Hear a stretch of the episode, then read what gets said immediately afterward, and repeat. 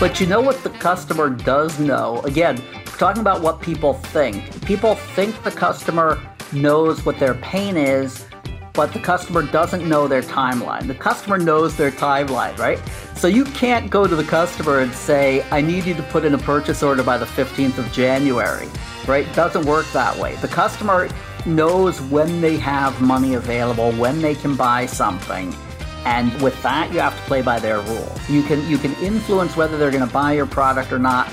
I find it very difficult to get a customer to buy on my timeline.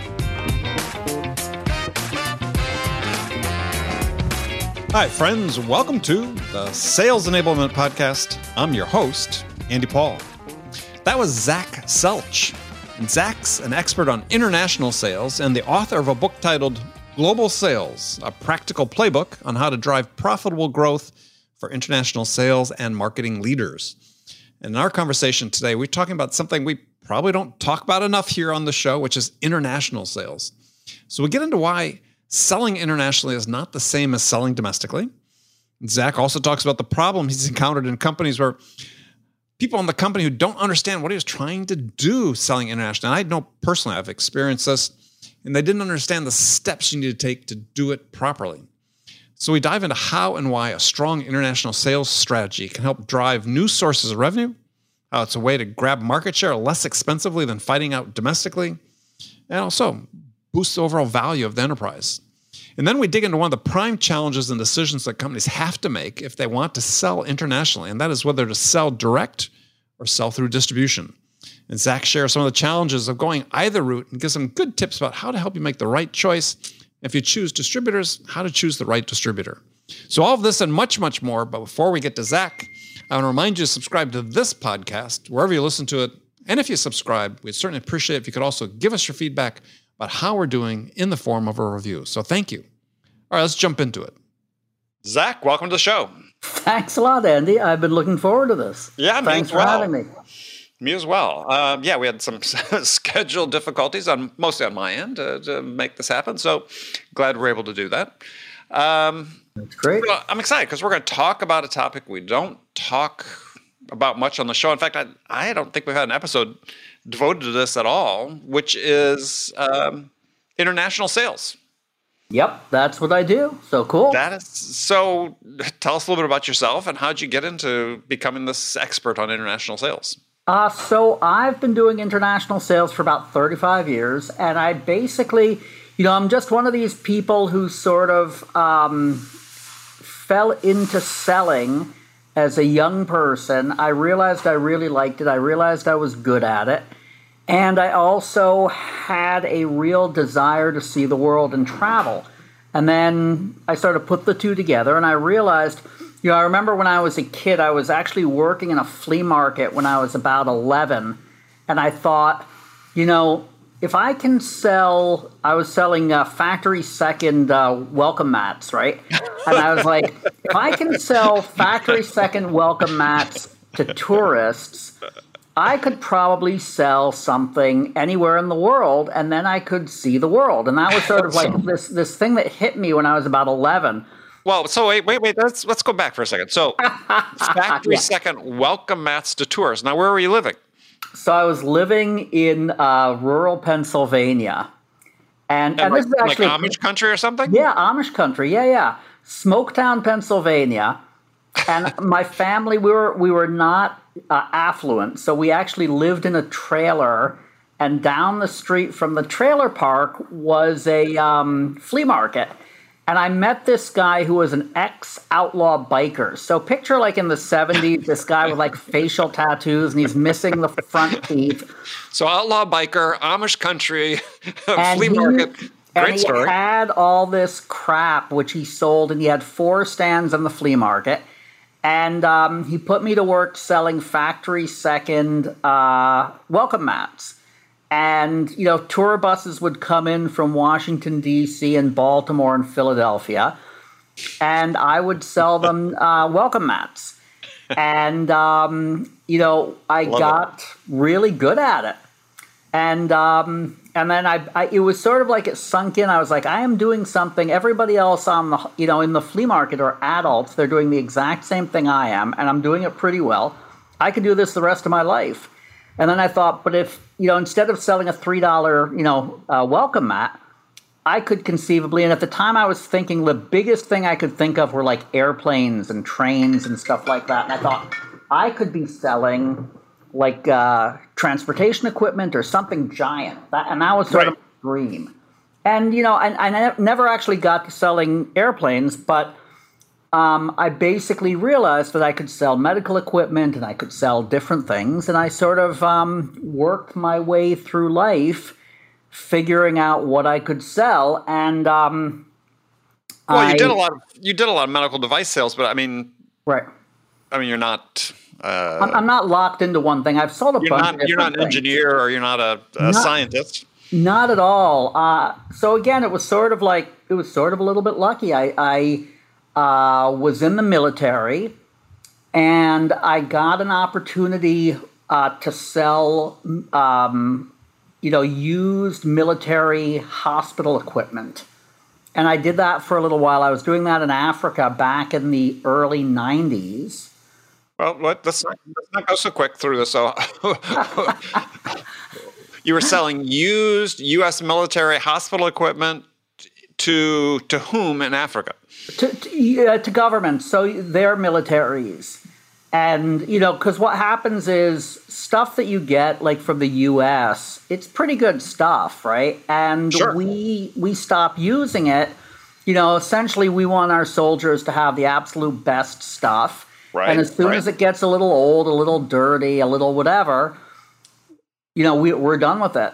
And if you're the government of Zaire, then you're perfectly happy to have some five year old, you know, uh, field surgical tents and, and stuff like that, right? so um, that was. Who, who are you working for? Um, I was working for an agency like a um, distribute a distributor. It was basically it was one of those things where somebody knew me and said, "Hey, would you like to do this?" And it was sort of like, "Well, I'm young. I don't have any family. This is a cool idea." And so I spent some time pretty much like running around Africa and also um, the ex Soviet Union because it was right when the wall came down. Right, and they were right. in the same position. They had nothing, right? So they would buy, you know, a 10 year old hospital bed or a ventilator or something. They'd, they'd buy it without even thinking about it.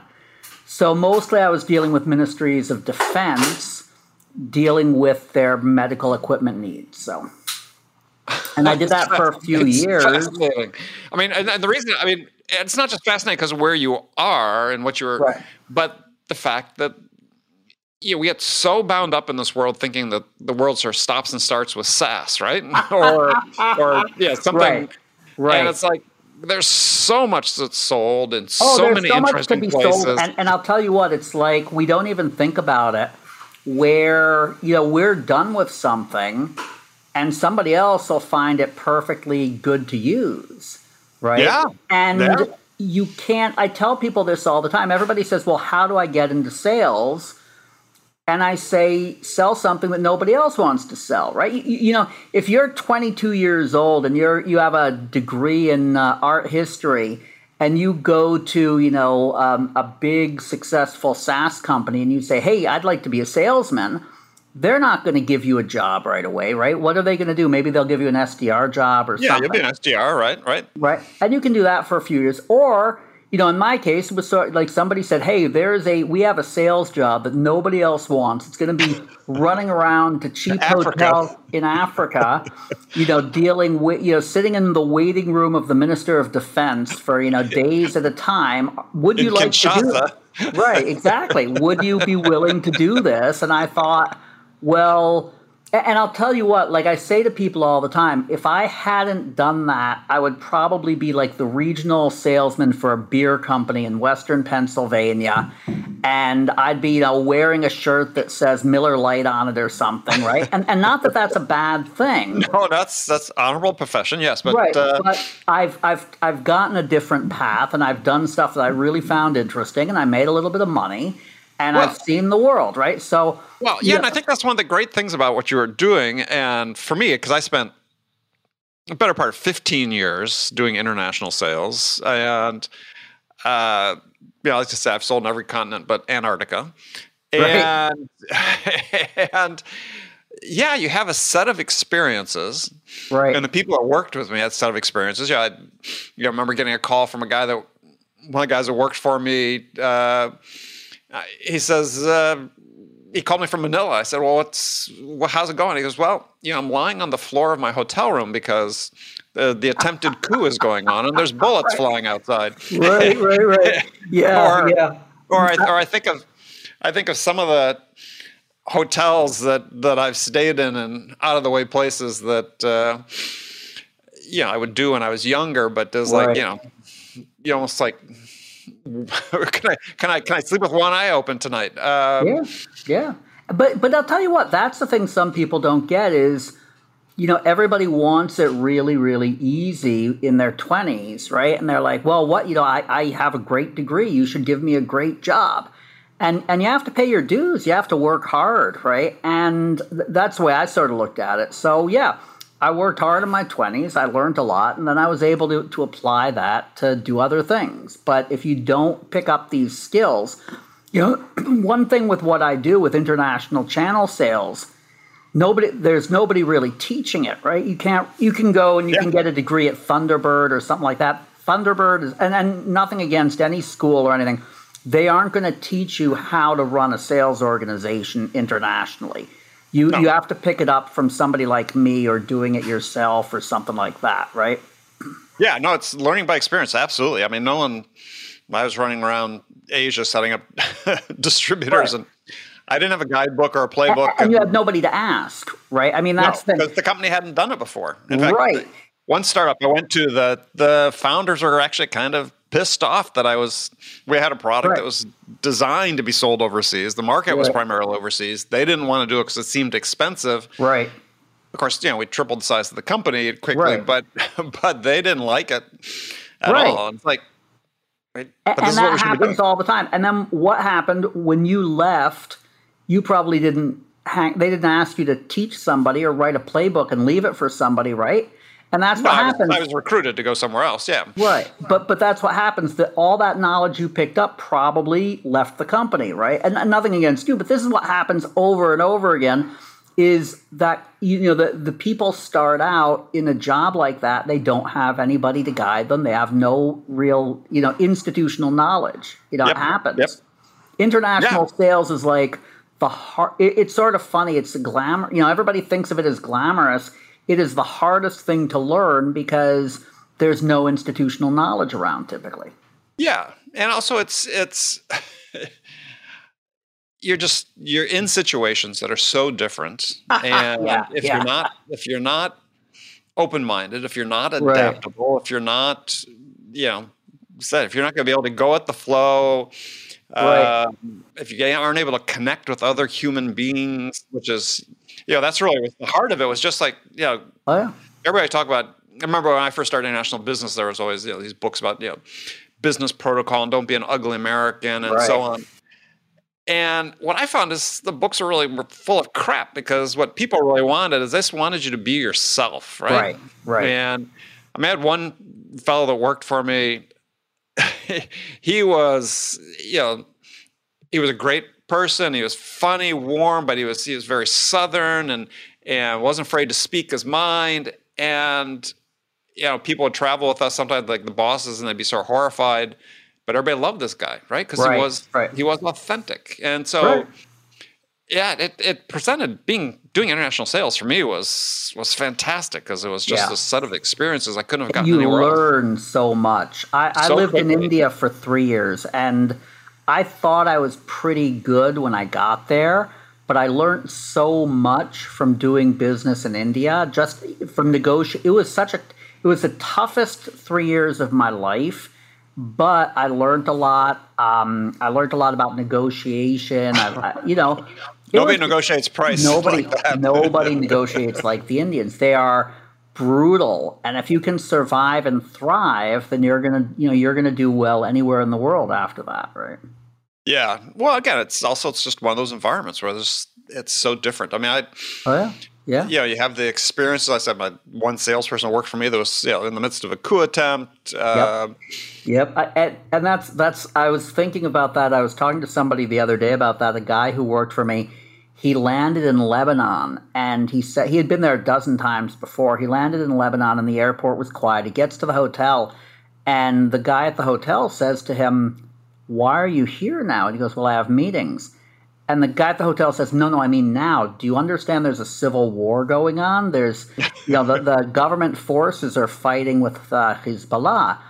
And my guy was stuck for two weeks in his hotel, and he hadn't realized coming in. Like, and after that, I set up a protocol. I said, always check the news before you go into a country. Just check to make sure, you know, there hasn't been some type of a political upheaval or something. You know, the, these things they don't happen when you're going to Cleveland, right? No, no. I I I was with a couple of my people worked for me in Bonn when the Berlin Wall came mm. down. Oh yeah, and, yeah. And um, you know, the next day we're going to a meeting with the German government, and my technical guy's not there. Right. He'd gone to Berlin. Yeah. Yeah. Yeah. Because it was the thing to do, right? Yeah. Stuff was happening. The wall was coming down. And uh, he, he was there. He says, Did you watch the news? I, I, I was there. yeah. Yeah. It, you know, and that's that's the interesting thing. It's like you um, you get you're in the right place at the right time. You see interesting things, you know, and not that other people, not that selling, you know, selling is an honorable profession wherever you're doing it. I just enjoy the fact that I get to see a little bit more interesting things, right? And I always have. Yeah. Yeah, no. As I tell people, going to and from was no fun, but being there was a lot of fun. Yeah. Um, but going to and from is sort of like part of the business. You know, if you can do it in a cost effective way, because basically I say, okay, if you, you know, you have, I, I went into a job once and I did the math and I'm like, you know, you are costing us an average of $20,000 per meeting you go to. And we really have to push that down to about $2,000, right? You have to go to more meetings and you have to do, like, because what he was doing, he was traveling about 30 days a year, but he was traveling, he was traveling, resting, doing a meeting, traveling, resting, oh, doing a meeting. Dude. yeah. And I said to him, I was like, you know, we, we need, you know, between your salary and the cost of travel and everything else, we are not getting enough and and I, I you know so you have to sometimes look at that of like how do we work to make this just more effective right yeah well and i think that's one of the things with with uh, doing international business when you have constraints yeah so i always right. oh, yeah. worked for startups and we right. we didn't have a lot of money to spend on right. travel and it sort of it, it ties into a point you wrote about in your book so you'd written this book you've written this book called global sales a practical playbook on how to drive profitable growth for international sales and marketing leaders. I mean, it's it's huge, uh, as you and I have talked about. So it's very comprehensive. Yep. Um, and um, but one of the things you you talk in there about is is that uh, I was just looking for the quote here is is you said well, one of the many over the recent months, meaning during the pandemic, many of the basic tenets that you consider sacrosanct concerning the importance of face-to-face meetings have been turned on their heads. And yeah, there's been so much written about virtual selling during the pandemic, right. and and but I think back to you know I would the years I was doing international sales, I was selling large complex communication systems, working for startups. We didn't have money necessarily, so as I saw people, it's like, well, that's almost all we did was virtual selling, right? I mean, for me to close a multi-million dollar deal with somebody in Europe or in Asia, I'd visit them once, sometimes twice, um, and most we're doing virtually. And this was right. decades ago. Right. Um, that's why I find it interesting. People think like this is so new, and it's like, well, yeah, yeah if you've been doing international sales for any period of time, you'd know that's how you're selling. Right. I think it's about it's an interesting balance because here here's the way I look at it. There there's an element of establishing trust and rapport, right? And then Absolutely. there's an element of what I call helping the customer internalize that he that you solve his problem, like the information side, right? Right. Now the information side is relatively easy to do remotely. The the establishing rapport depending on the culture can be impossible or it could be relatively easy depending on the person, the technology, etc. And that's the the killer. So you basically say, okay, if I can get over there once and have a meal with this guy, then the rest of it I can do remotely, probably. Or you have to find a way to say what I what I like to say, borrow somebody else's rapport. If I can get an an agent or distributor who mm-hmm. has good rapport Right. to work for me, then I don't have to be there. But there are just people in different cultures, in certain cultures that are it's impossible to get a purchase order out of them without establishing some type of trust which is almost based on on some type of face-to-face connection. And Yeah. and that really becomes I, I think that's the hardest part now of finding the right balance. And it comes down to, I mean, there are ways around it. Like I said, the best way around it is to find somebody on the ground and say, look, I'm going to give you, you know, X percent if you are my guy on the ground and establish this rapport. Um, I did some things in the during COVID. I hired people that I found through like Fiverr, and I said, "Go go to this guy's office, hand him a cell phone, because he isn't answering my calls." Right? I love it. and yeah. you know, and that's that's worth a hundred bucks to me, right? If you if you'll do it, Sure. I'll, you know, because I can't get him on the phone, and I need to talk to him, right? Yeah. Um, you know, so you, so we we had to be really really imaginative, but I closed a lot of business during COVID. Sure. That a year before, if you had told me I could have done it with so little FaceTime, I wouldn't have believed it, right? So so I think everything's evolving. We're figuring stuff out, which is interesting. Yeah, well, I think one of the things that that uh, interesting to get your take on because you know if you look at sort of classic domestic sales, especially these days, is if there's going to be sort of a face to face, and this is you know now coming back again after COVID, but let's say even before COVID. Right. Especially with yeah the in, advent of inside, inside sales and so on, it was what we're going to do is you know we'll connect at a certain level, we'll work you up the chain. Right. We're going to have at the, by the end of the sales process, maybe we're going to have a bake off presentation. We'll come in, Right. we'll meet you, and so on. See, I think that's completely opposite. I think if you're going to invest in having a face to face meeting, you do it up front. Right. To your point. Right. Because if I can connect and build that rapport and establish that relationship, and Yeah. others are going the opposite way, I'm always going to be in the lead. And I'll tell you what, I, I agree. And if you look at it, so, so here's the thing: I'm a very, I like to think of this in in in sort of strategy, and I, I, I sort of look at it graphically in my head, which I know a lot of salespeople don't. And I'm basically looking at it and saying, I have to establish rapport. Now, the better that rapport is, the better my customer is going to accept the information I give him, right? The better he's going to course, internal. of course. So if you think about it that way, then when do you want to establish that rapport? At the very end or at the very beginning? Because if at the very beginning I establish rapport, he is going to accept my info because otherwise he might be looking at and saying, "Who who the hell is Zach? Why why should I trust what he gave me?" On the other hand, if he says, "Oh, I tr- like I love Zach, right? I trust Zach. He just gave me you know twenty five pages of material. It must all be good stuff because Zach, I I love Zach, right? So if I can get in that position, I'm much better off. And I hate the idea of these bake offs because a bake off assumes that the three of us are on equal footing. I don't want to get to that point where I'm on equal footing with my two competitors. I Yeah. want I, I want basically the guy to say to me, "Hey Zach, you know, my boss asked me to write specifications, and I'm not quite sure what to do. It. Do you think you could help me with that?" Right? And then you know, I'm writing the specs around my product. And when the bake off comes, the other two guys, they're like, well, this, we, we don't fit this. Right? Exactly. I mean, because when you build that rapport, Right. and again, we're talking in the context of international, but applies Yeah. across the board. Right. Is that when, you build the focus on building the rapport and the well, let's call it the connection. That's what I call it. When you build that connection up front, is what's the first thing the customer needs you to help them do? They need you to help them understand what they need, what they're trying to do. Right, right. What the problem is they're trying to solve. Right. And you know, sellers make this assumption the other way, which is that in the conventional way of looking at sales is, well, they know what their problem is. Oh, and, and we're trying to be the we're trying to be the solution to that problem. Right. And that's completely backwards. Uh, exactly. don't know. I hate that. I was having a conversation with somebody a while back, and he was like, "Well, I really only want to spend my invest my efforts on people who have already decided that I can solve their problem."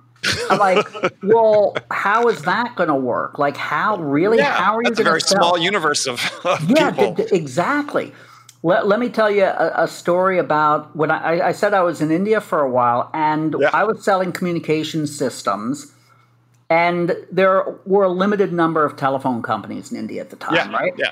And um, I knew this was a pro. Like I knew identifying new customers was a big issue. So I set in place this idea where every meeting we would talk about people who had disappeared and we didn't know where they had gone. So if somebody left a company, we ha- the the account manager in charge of him had to be able to say where he had gone, and if not, he went on a list.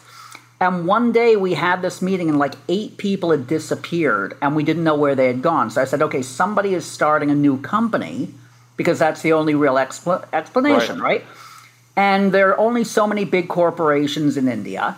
So I went to, to a few companies that didn't have telephone companies, and I said, I'm here for a meeting with a telephone co- with a telephone team. And the second one said, "Oh, they aren't in this building, but they gave me the address of where the telephone team was." Right? And you knew all of them. I did. So I walk in, and they're like, "Zach, what are you doing here? Um, we're way too early." I said, "I know. I'm not here to sell you anything. I just wanted to say hello." Anyway, for three years, once a week, either somebody from my team or I was there every week talking to these people. And we, we said we're not here to sell you anything. We're just here to we want to keep up, you know, keep up the relations. We'd bring them cookies, we'd talk to them, we'd walk around. And in the end, they act, we spec'd every element of their system because they said, "Oh, you know, Zach, we have to do, you know, the, the prepaid engine. Can you help us with that?" I was like, "Yeah, sure. I'll get you a spec for that. We need to do the the voicemail system. Oh, yeah, I can help you with that." And it was a thirty million PO, but it you know it took time, but it was everybody trusted us, and at no time during you know I wasn't saying, "Hey, I really you know I need to close the quarter. You have to give me some money this quarter." I never said anything like that. I just said you know, we're here. Would you like some cookies? Let's chat. And in the end, we we sold them everything. You know.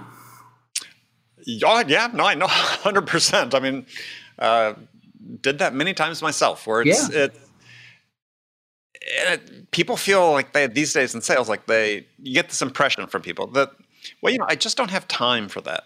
Right. Right. I just don't have time to make that connection. I don't have time to invest.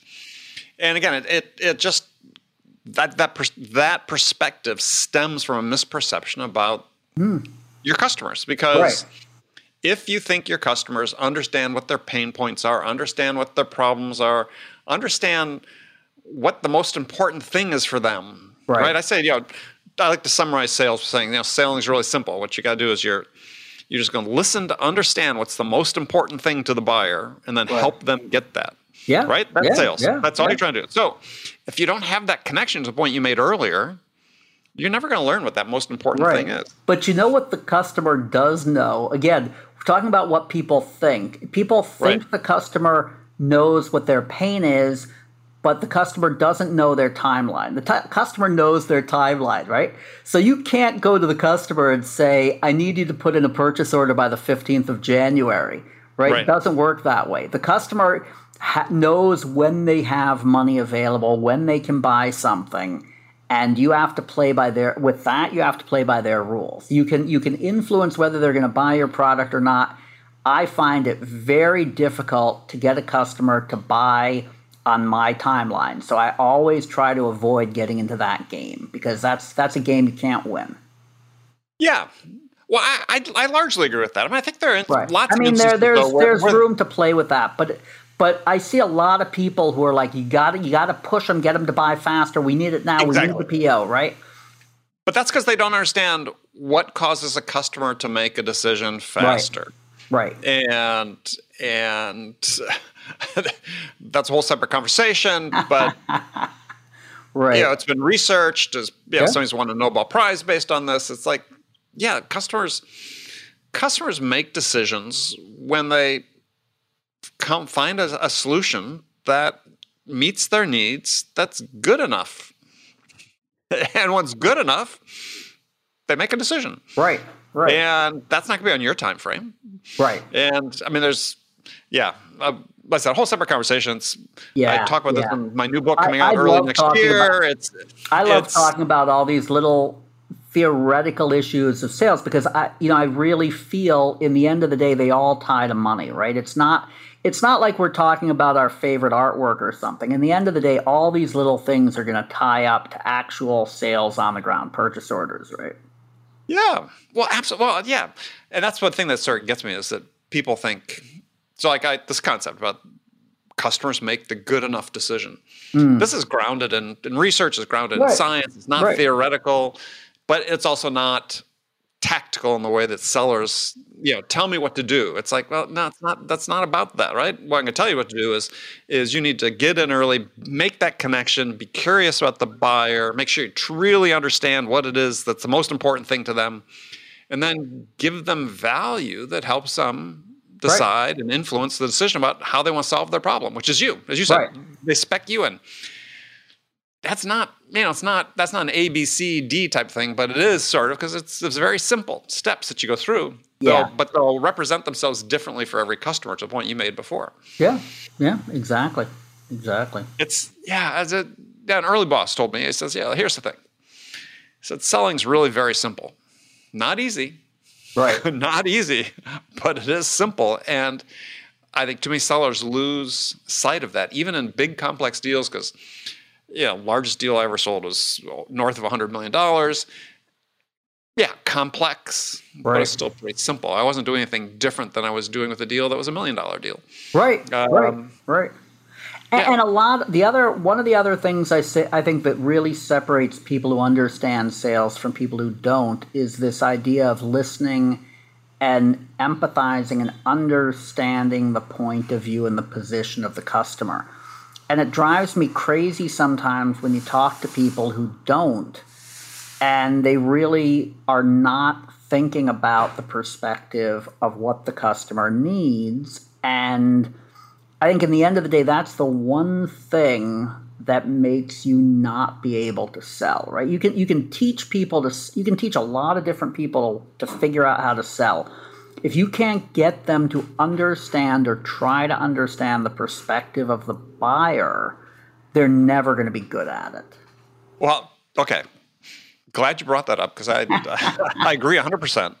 And I, let me f- phrase it for listeners a little bit differently, right? okay Is that in sales, there's this emphasis on gathering information, right? Right. So I'm going to do discovery. We've got a playbook. Here are the questions we ask Right. typically. And so I'm going to gather this information. So I know this information. The problem is I don't really understand it. And yeah. this this gap between knowing and understanding is to the point you just made. This is the gap that too many salespeople fall into. Well, and I'll tell you something. Okay, so I'm going to tie this into international sales for a second. sure, sure. Okay, so here's That's the deal. You, we as Americans are we have the highest level of situational trust of any culture in the world, and by that I mean you go into Best Buy, somebody's wearing a blue shirt, you hand them your credit card, right? Um, you know, and what do we do as Americans? If you go to Cleveland for for a sales call, you go in, and you say, "I'm the VP of sales," and everybody says, "Oh, so I trust Zach. He's the VP of sales, right?" Now you go to Nigeria or Japan or Korea, and it's totally different. You have to establish trust, no matter what your title is, no matter what shirt you're wearing, etc. Right? Now that includes discovery. We think of, you know, we say, well, we want to understand the customer. You know, and again, if you're an American and somebody says, "Hey, Andy, tell me about, you know, tell me about your dream car. Tell me about, you know, what would you like, you know." As an American, you think, "Ooh, that's that's cool. He wants to know about me." If you go to somebody in Nigeria, you say, "Hey, I'm Zach. I'm the VP of sales. Tell me about your budgeting cycle for this." You have bur- like he doesn't trust you. You are now asking mm-hmm. him for something of value without establishing any trust, and you're dead. You just burned yourself. And Americans don't get that. Now the other the other part of that is very often people say, "Well, I have a channel partner." Ask him what the you know the and they'll they'll come up with a very specific either technical or clinical or st- statistical number and they'll say ask your channel partner what that is i'm like you, do you understand that if you ask your channel partner that question he is simply going to tell you what he thinks you want to hear because he doesn't know the answer and he doesn't want to tell you he doesn't know the answer right mm-hmm. so very often american companies in trying to do international discovery, totally screw it up because they just don't get the whole concept of what's involved. And this is a disaster for a lot of companies because then they're basing their their strategy off of very bad information, right? Well, but I think that this works uh, not to disagree, but I think oh yeah, absolutely what you said I mean, is true. When, when, it, when, it, when, it, when it applies to in my experience, and do customers domestically as well as internationally, is I believe the same thing is true. Is that is that when I delve too deeply before building credibility right. and trust with a potential buyer, I'm not going to get the right information. Right? I'm going right. to get I'll get a superficial level of information. Right. I'm not going to get to that most important thing. Th- and that, I, that, and I, that I agree with you. Yeah. And this is one of the critical things with discovery that sellers routinely miss is that there's always one thing that's more important than all the others. Right. and, and until you learn what that is, right, you're not in a position to really help the customer achieve what's most important to them. And and they're just not going to tell you off the bat. That that you know what you're you're you're true. I was oversimplifying the domestic market, but, no, but, but you're right. But, no, but I think you're I think you're right in general though. I think I think what happens though is is that those exchanges in our culture are very superficial right. and we accept them to my point before, we accept them as, oh, well that's that's it, right? Right. Yeah. And maybe because I spent so much time in international but I look at what the customer tells me and don't accept any of it at face value. Oh, def- definitely. And, because and, and it's also, not because I'm a skeptic, though I am a little bit of a skeptic, but it's it's I just know I haven't earned the right yet to get the real information. So I just don't yeah. I take it for what it is. It's it's not the truth. It's not they're lying to me. It's just not the complete picture. That's exactly it. But I think again, you know, you talked about like the startup world. Very often you get people in the startup world who are in upper management and they've read a sales book and then yes. they're like, well, discovery is really important, Zach. You should ask this question. I'm like, okay, if I ask that question, I'm not going to get a good answer. Are you going to base our strategy off of this? And they're like, well, of course, because you're asked. Like, so I'm not going to tell you, like, let's go back. We have to base our strategy off a better source of information, right? Well, and, and, and of understanding, not just knowledge. Right. right. Exactly, exactly. And you get again, very often you get people who don't necessarily understand things from the customer's perspective, or they have yeah. trouble understanding, and, and and this this becomes a vicious cycle in terms of strategic planning, right? Because you know you, you come out and you have a product and you say okay this product is going to save 14% off of this you know this line item in the ministry of health budget that's a great benefit and you go, okay, but you do understand that there is nobody who gets rewarded for saving money within the Ministry of Health, right? So this isn't a benefit to anybody. And they're like, no, right. no, Zach, this could be millions of dollars, but nobody cares, right? Let's let's find something that people really care about. And you go around with stuff like that on a regular basis, just you know, that's that's the world we live in sometimes where managers are managing sales organizations and they don't quite get that part of how things work, right? Yeah, well, that's a great example because, yeah, especially when you're dealing in certain overseas markets, yeah, there's no incentive to save money, as you talked about. Right. Uh, might but, be no incentive to be profitable to a certain level. Right. You don't know you know, in some markets, you don't know how many hands are in the, the pie. Right. And, and, and you have, but you do have to understand what drives them, right? Why yeah. they do what they're going to do. What, like you said, what their their single most important thing is, right? And try and identify and isolate that and talk to it, right? Yeah. Yeah, I mean the absence of that, and this, and that's why again, sellers we have these playbooks, and they can be very useful. But unless they drive you to a point where you understand, really understand, and I'll keep focusing that word, And that- the most important thing, Right. it's not enough just to know us an assortment of facts. Oh yeah, Right. they, this is this is how they do this. This is how they do X. This is how they do Y. They do you know a hundred of these a day. You got your discovery questions. It's like it tells you nothing. And that okay, and to tie this up to you know the whole idea of like sales enablement, right? I think Sure. You you pull together. You know, very often you pull out a laminated card and it has five things on it. Tell them this. Tell them this. Tell them this. Right? But it doesn't give your salesperson any understanding. One of the things that I love about tech about the technology of today, and I'm not the most advanced person technology wise, is the ability to do things like put together short videos for coaching and training your remote sales force Right. where you can help get to that and understanding. So instead of saying, tell them it's blue, you can basically say, okay, you know, let's talk about why this might be important to them. Talk it through. You know, if you have any questions, put shoot shoot me a question on Voxer or WhatsApp. We'll talk about it. You know, that kind of thing, and Right. you can help achieve this understanding at the sa- at the at the far end of the sales organization much better with some of the tools you have today than you used to be able to before or that you know especially for small companies without a lot of money.